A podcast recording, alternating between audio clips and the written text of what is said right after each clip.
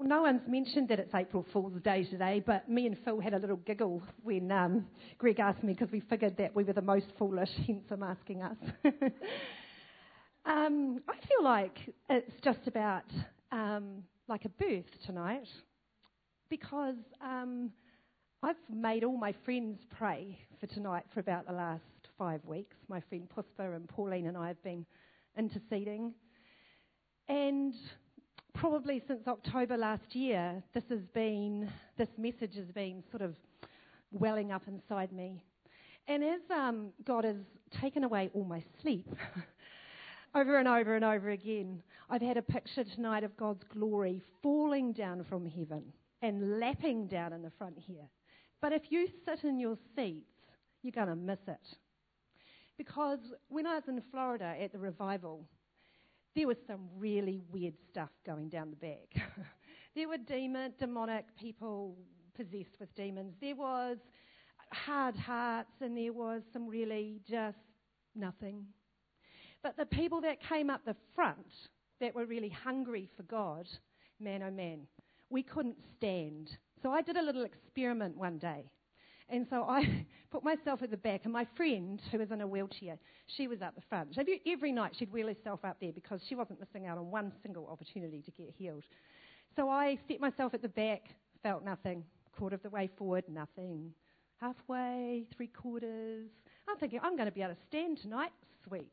Because I tell you what, the glory of God fell so thick in that place that when you stepped up to around about eight feet in front of the front, you know, like I, I sort of think it's like the modern altar. There's no way that I could stand with like woof, and the glory means heaviness, and it's an anointing of the Holy Spirit. And I believe with everything in my body and my spirit that there are people here who have got addictions and shame and insecurity and inferiority, and you live with it every single day. And God is saying, Will you come and encounter me? Will you run to me? So, what I want to do is do a quick teaching about running to God and why we don't, with everything around this in mind that it is that we encounter God, He heals us. That's the whole purpose, right? You're going to have to stay with me because there's a lot of scriptures. Um, and I want to start with Hebrews, Hebrews 12.1. Let us throw off everything that hinders and the sin that entangles, and let us run with perseverance the race marked out for us. Now, I'm a bit technologically challenged. I'm used to little clickety clack things.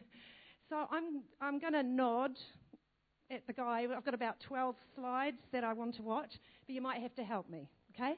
So we're going to watch this guy race. I want you to pay attention to the front, to the very beginning of what happens.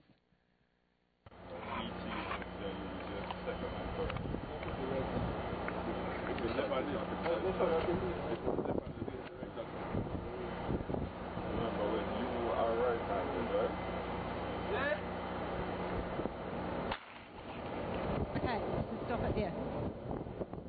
The first thing is on your marks. The second thing is get set. And the third thing is go.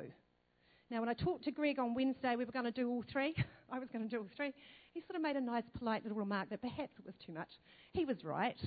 Uh, so we're just going to, tonight, we're going to do on your marks. And what does on your marks mean? So you can put the next slide up. On your marks means go to your position of readiness. That's the dictionary meaning. Go to your position of readiness. Now, if you look at this guy, I presume it's a guy, um, he's poised, right? So he has actually moved to a place.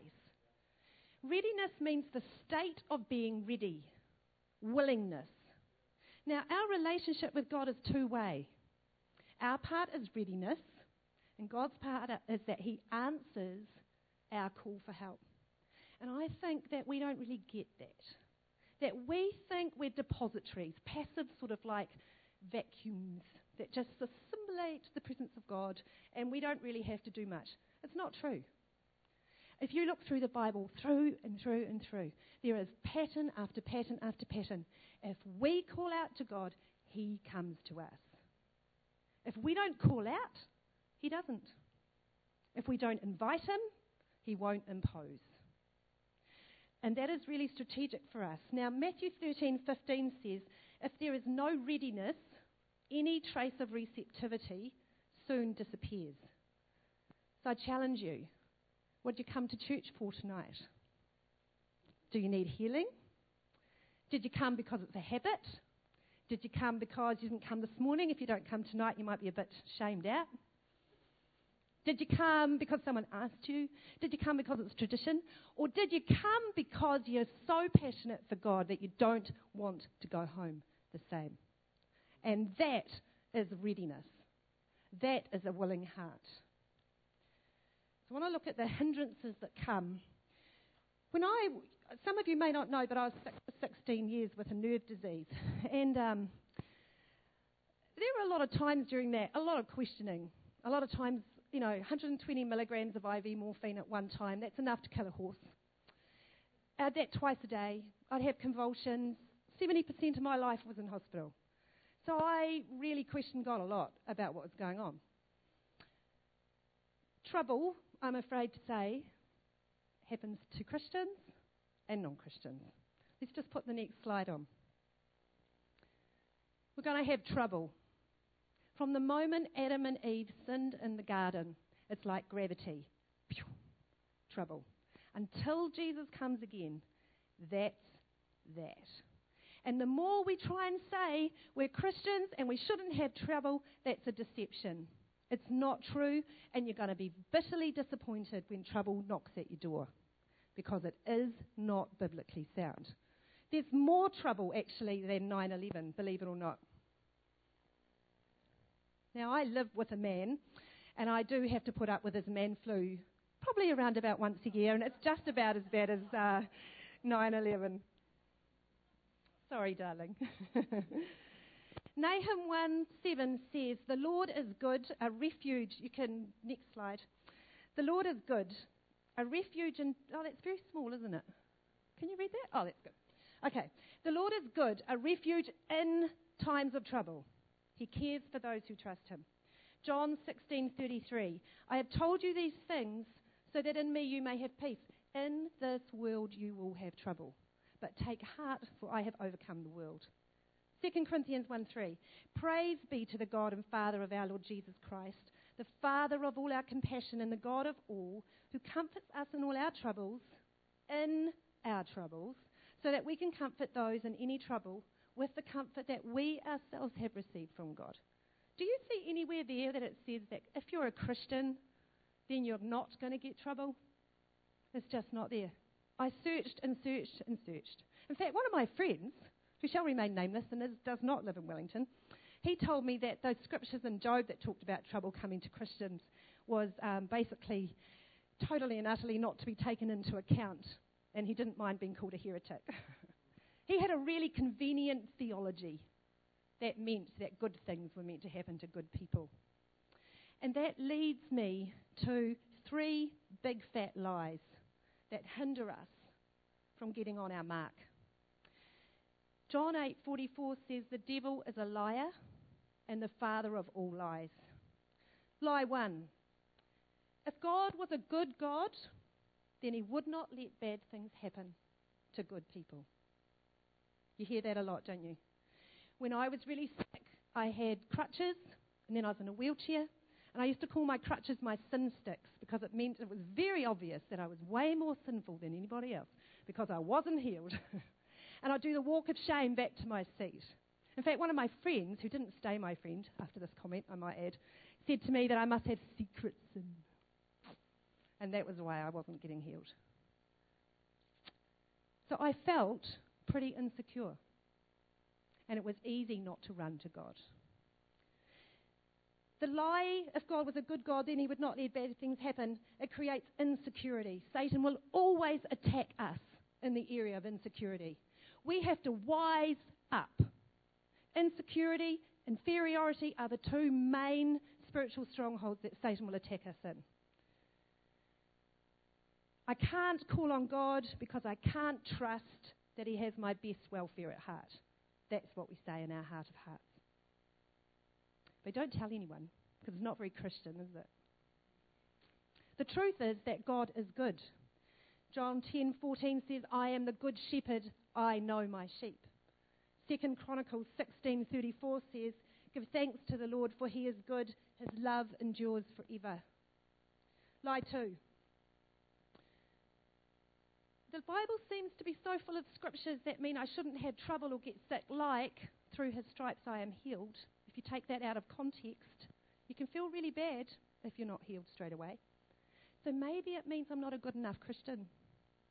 And I'm more sinful than anybody else, actually. And that lie creates inferiority. And inferiority sucks. Because if you feel inferior, you think you can't call on God because you're actually not good enough. And I fought with that a lot because I thought, God, why didn't you make me quiet and meek and nice? And then I'd be such a good Christian if I was like that. and I've never been any of those three things ever. I don't think even a little girl. It's just not who I am. I'm not a nice person, I suppose. I don't do no, I don't do nice. I just don't do nice. Or pink. Pink and nice. No. The truth is that God is compassionate and merciful and full of grace. Psalm 103, 8 to 14 says, The Lord is compassionate and gracious, slow to anger, abounding in love. He will not always accuse, nor will he harbour his anger forever. He does not treat us as our sins deserve. Thank God for that. Or repay us according to our iniquities. For as high as the heavens are above the earth, the earth so great is his love for those who fear him. As far as the east is from the west, so far has he removed our transgressions from, from, from us. As a father has compassion on his children, so the Lord has compassion on those who fear him. And then this bit's one of my favourite, favourite scriptures. For he knows how we are formed. He remembers we're formed out of dust. And when I was really, really sick and really thought that I was going to die, and I couldn't see any more clearly because I had to wear dark cataract glasses and it, was, it hurt to breathe. That scripture saved the day for me because it meant no matter how frail I was, no matter how sometimes I'd cry when I was on my own because I felt really, really alone, he remembered that I was formed out of dust. And He remembers that all of you are formed out of dust. We're not perfect. We don't have to be superior. We just have to trust Him and not given to the spirit of inferiority. The third lie is that after the fall in the Garden of Eden, God actually isn't in control. That's the third lie of the enemy.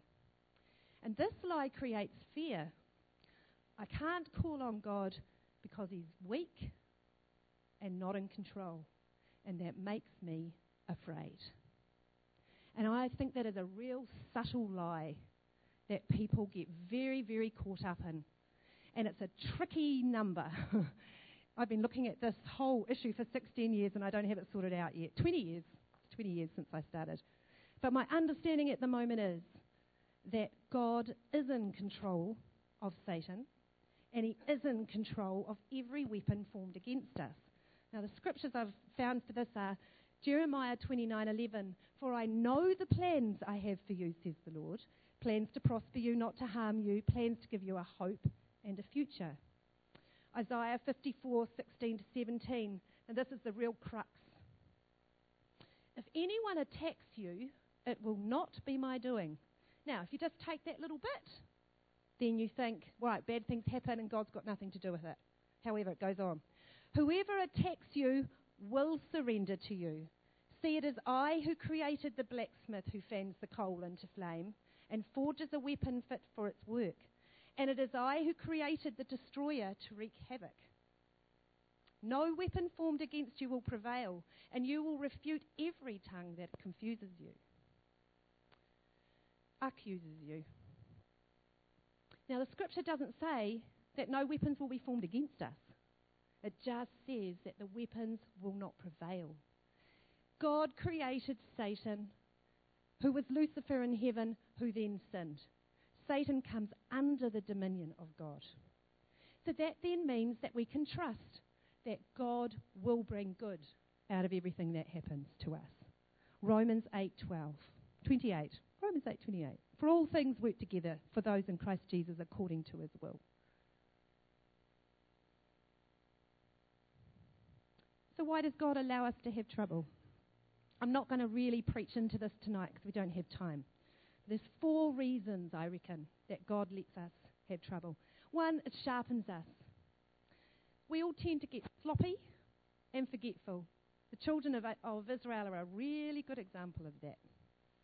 I used to think I wasn't like them, but it was a lie. Trouble brings us back to the important things. When I trained as a hospital chaplain, even atheists, when they think they're dying, call out to God. Amazing, eh? Illness sharpens us. Testimony is another reason. When God intervenes and brings healing and spiritual solutions to our problems, then He's glorified to believers and non believers alike. When God healed me miraculously, my nurses just about passed out. On my medical records, the specialists have got some really bizarre comments because there's no medical explanation for why I'm well. My GP said he would have to reconsider his spirituality. I don't think he did, but he thought about it. the third reason is empathy. 2 Corinthians 1 3. As he comforts us, then we can comfort others around us. And the fourth reason is to refine us, to test and prove our faith. Really hate that, don't you? I really wish the refining thing didn't have to happen because it hurts and we don't like pain. And I think anyone that says they are, oh, there's an M word for that, isn't there? Masochist, I think. All of those lies, those three lies, hinder us from getting on our mark. So when trouble hits, what are we meant to do? Where is our mark? When trouble hits, we need to call out to God and run to Him. We need to run to the protection under His wing. Second Chronicles 29 says, We will call out to you in our distress, and you will hear us and save us. Samuel 22 7 says, In my distress, I called to the Lord, I called out to my God. Isn't this cool, this mother hen? I've got a really neat story about this.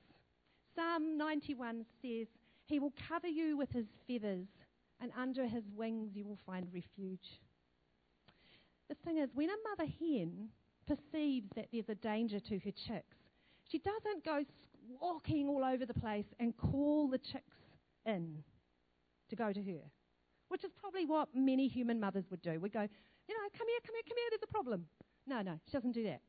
She goes to an open space, she spreads out her wings, and then she does this special cluck. and all the chicks know that sound and they run and they shelter under her wings. And when they're all there, she hunkers down. And they're safe underneath the wing. And when I was really, really, really sick, I had a picture of running up into God's temple and running up to this massive lion, sort of like the, the lion out of um, Narnia. I sort of imagine it. And I'd always shelter. And then one day I realized I was sheltering under his wing. And that the lion of Judah has these massive, cool, awesome angel wings. And that I could shelter under there no matter how much pain I was in, no matter how alone I was, that I could shelter there. And if we don't go there, then we are really vulnerable. And many times we don't know how to get there. And we are open slather, like a tiny chick out on its own someplace. If a hawk comes down to catch a baby chick, when the mother has the chicks underneath her wings, the hawk has to kill the mother before it gets to the chick. There's a true story that a fire ripped through a, a barn. They found the dead mother hen with 10 baby chicks alive under the wing. And that's what it's like when Satan attacks us if we run to him. We're sheltered. Satan has to go through the God before he can get us.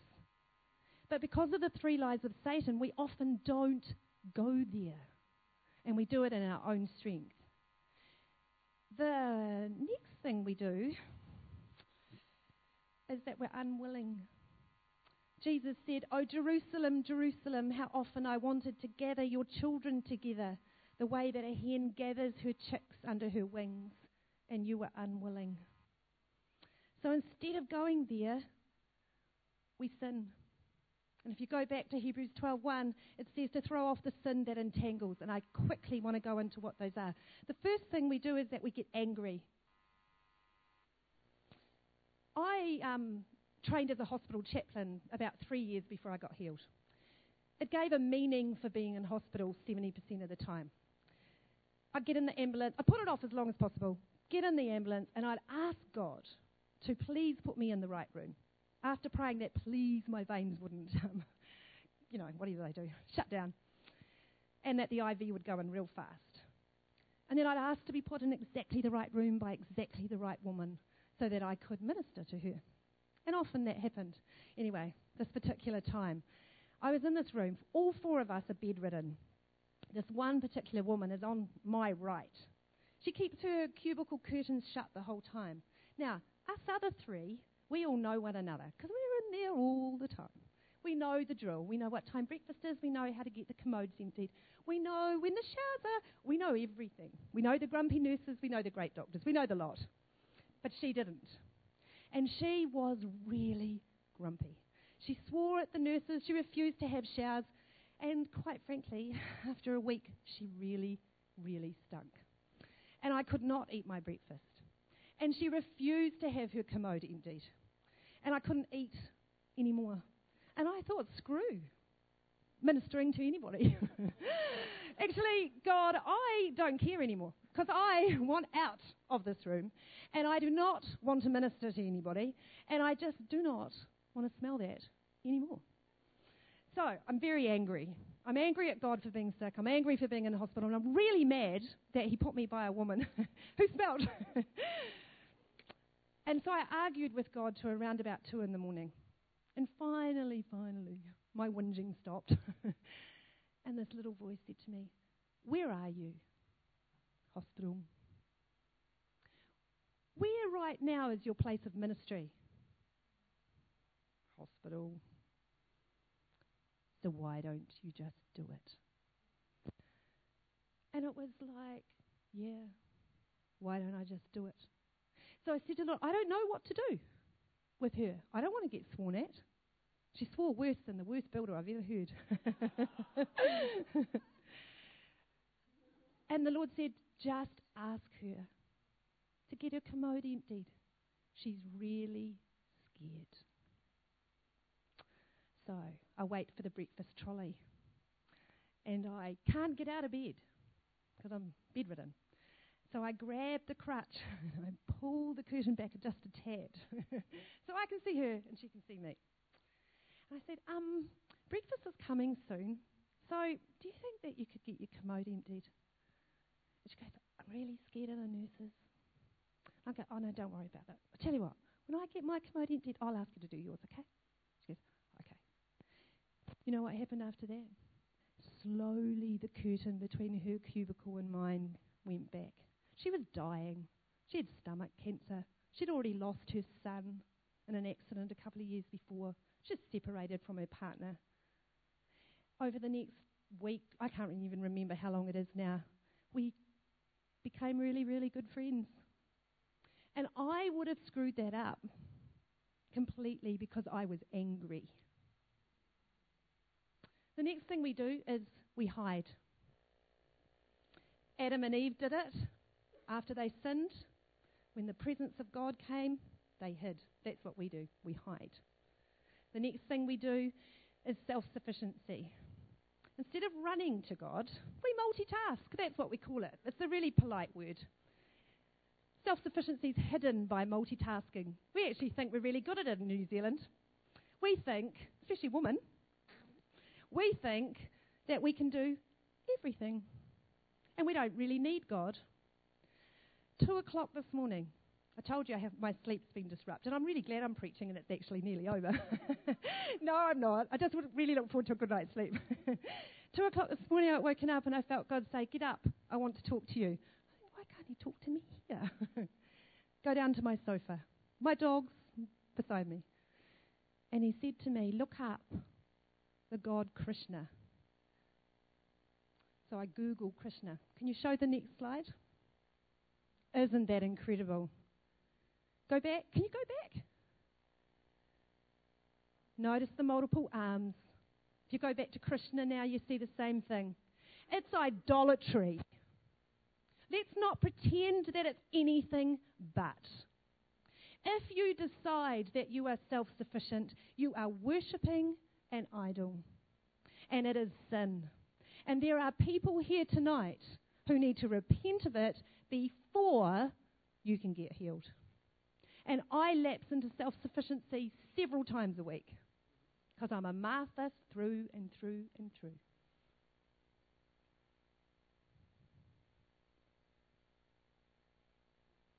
Our relationship with God as His church is to be His bride.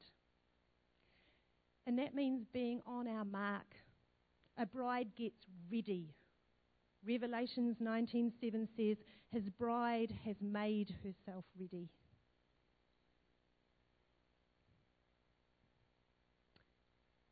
Hebrews 12:1. Let us throw off everything that hinders and the sin that entangles, and let us run with perseverance the race marked out for us. When we don't call out to God and we try and deal with our trouble on our own, we become entangled and overwhelmed.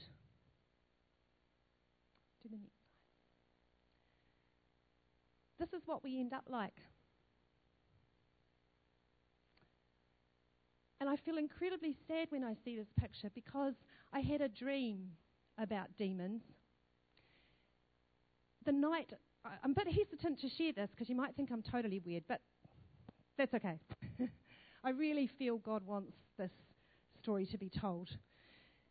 The night after I got healed, uh, couldn't, couldn't go to sleep. Phil was asleep. I had quite long hair. And after a while, my hair was rushing, you know, blowing in front of my face. And I looked over at the curtains, and the curtains were totally still.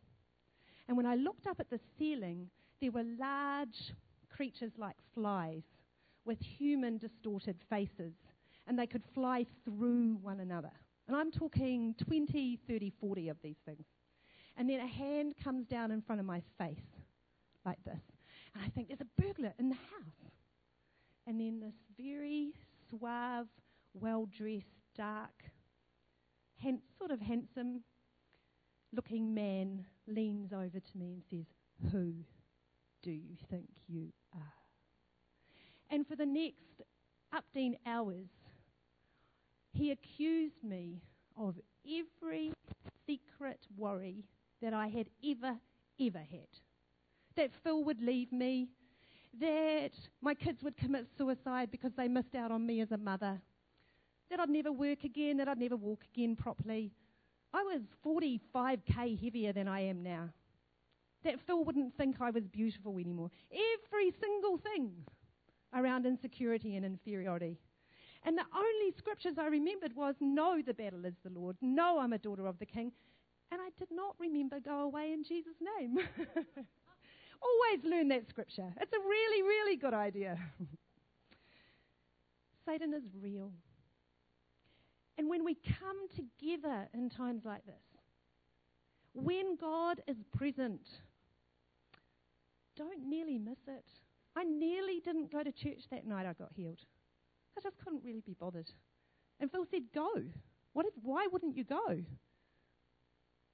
And then when I'm sitting in the seat, I nearly don't go forward again because I've been prayed for hundreds of times over 16 years.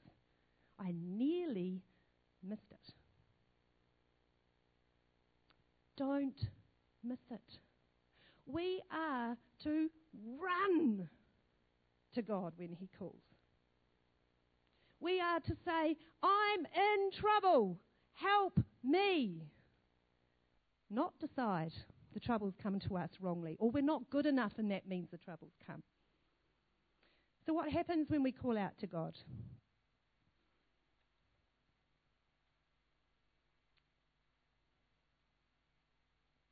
From his palace, God heard me call.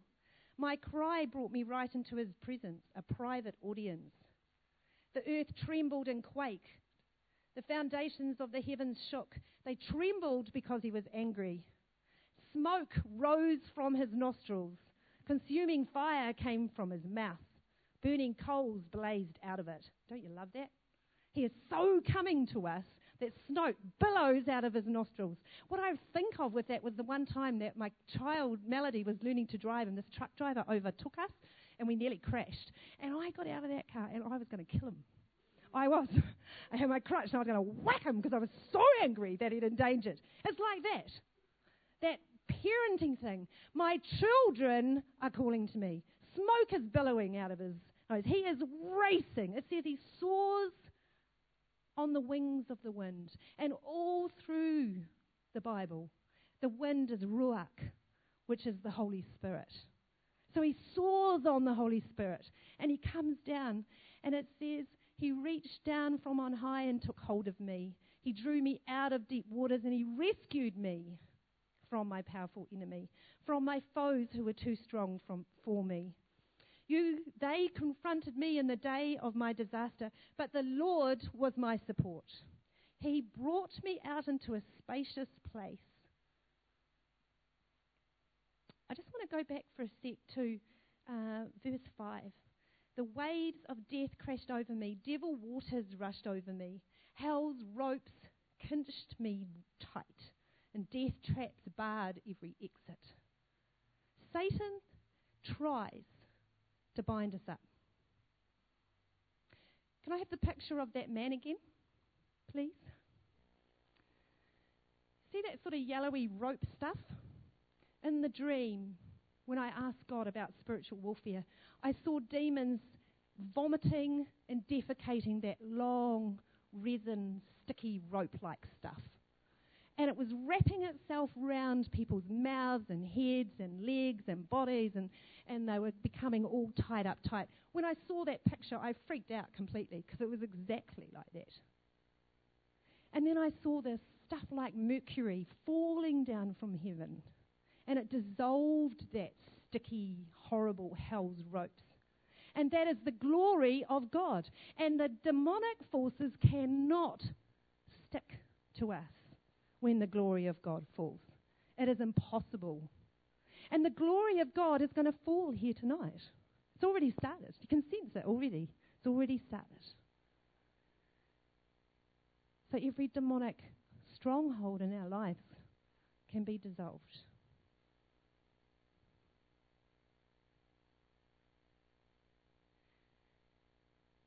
Second Samuel 22:20 says, He takes us to a spacious space when he rescues us. Matthew 6:26 Look at the birds free and unfettered, not tied down to a job description, careless in the care of God. I love that. Careless in the care of God. The message says in Psalm 100 that thankfulness is like a password. When we're thankful, we get into God. When we call out to Him, we get to God. When we praise Him, we get to God. When we rejoice, we get to God. And when we declare His promises, we get to God. Those things are like pillars. And when I saw the glory of God close up, because the demon strand sort of formed like a resin ceiling, and the glory fell on top, but it couldn't come down. And I've been begging the Lord for the last five years please, please, please show me. How do we keep the barrier between heaven and earth open so that glory can fall on us? And it's the four pillars from a Psalm 100 declaration, thankfulness, praise, and rejoicing. And when we practice those things, Satan's stronghold cannot restrict us.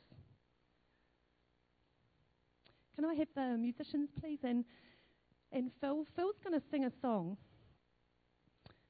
And while they're coming up, the scripture that I think is for tonight is Isaiah 58 8. Then your light will break forth like the dawn, and your healing will quickly appear. Then your righteousness will go before you, and the glory of the Lord will be your rear guard. Last Sunday night, I was going through a pretty hard time. And I was feeling, you know, irritable. And when I shut my eyes and I was praying about it, when I opened them, I could see, you know, those, I don't think there's any builders here, I can't think what they're called, those sort of U shaped nails. What are they? Yeah, yeah, the fat ones, though, you know. Yeah. I, I could see in the spirit that I had one in my back. And I like I don't want that in my back. And so I said to the Lord, What is it? Get rid of it. And then when I opened my eyes, heaps of people here had them in their backs. And the Lord said that's a stronghold. And that's when we do not have the glory of God at our rear guard. That's when we turn and hide, or we turn in our anger, or we turn in our self sufficiency. And God is saying He wants to dissolve the strongholds by His glory tonight. Day after day, He wants to so pour out His glory on us that we just walk with Him intimately and we know Him. So Phil's going to sing this song. While that's, I'm just going to pray. And while that's coming, if you need an encounter with God, if you have addictions, you have physical healing needs, I do. I've been fully healed, partially healed, and not healed right now. I need God to heal me.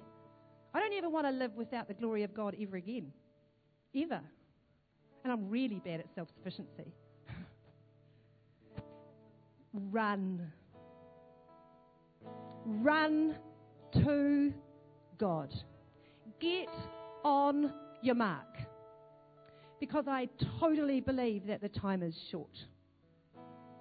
And I, for one, do not want to stand in front of God on Judgment Day with blood on my hands because I was not on my mark, because I was dilly dallying around. There are people in the world who need empathy and comfort, and they need God, and we need God. Father, I ask now for the glory of God to increase. Lord, we've put up four pillars today thankfulness, declaration, praise, and we have rejoiced. Father, now I ask for your glory to fall in power like a waterfall. Lord, I ask for an outpouring of your healing power.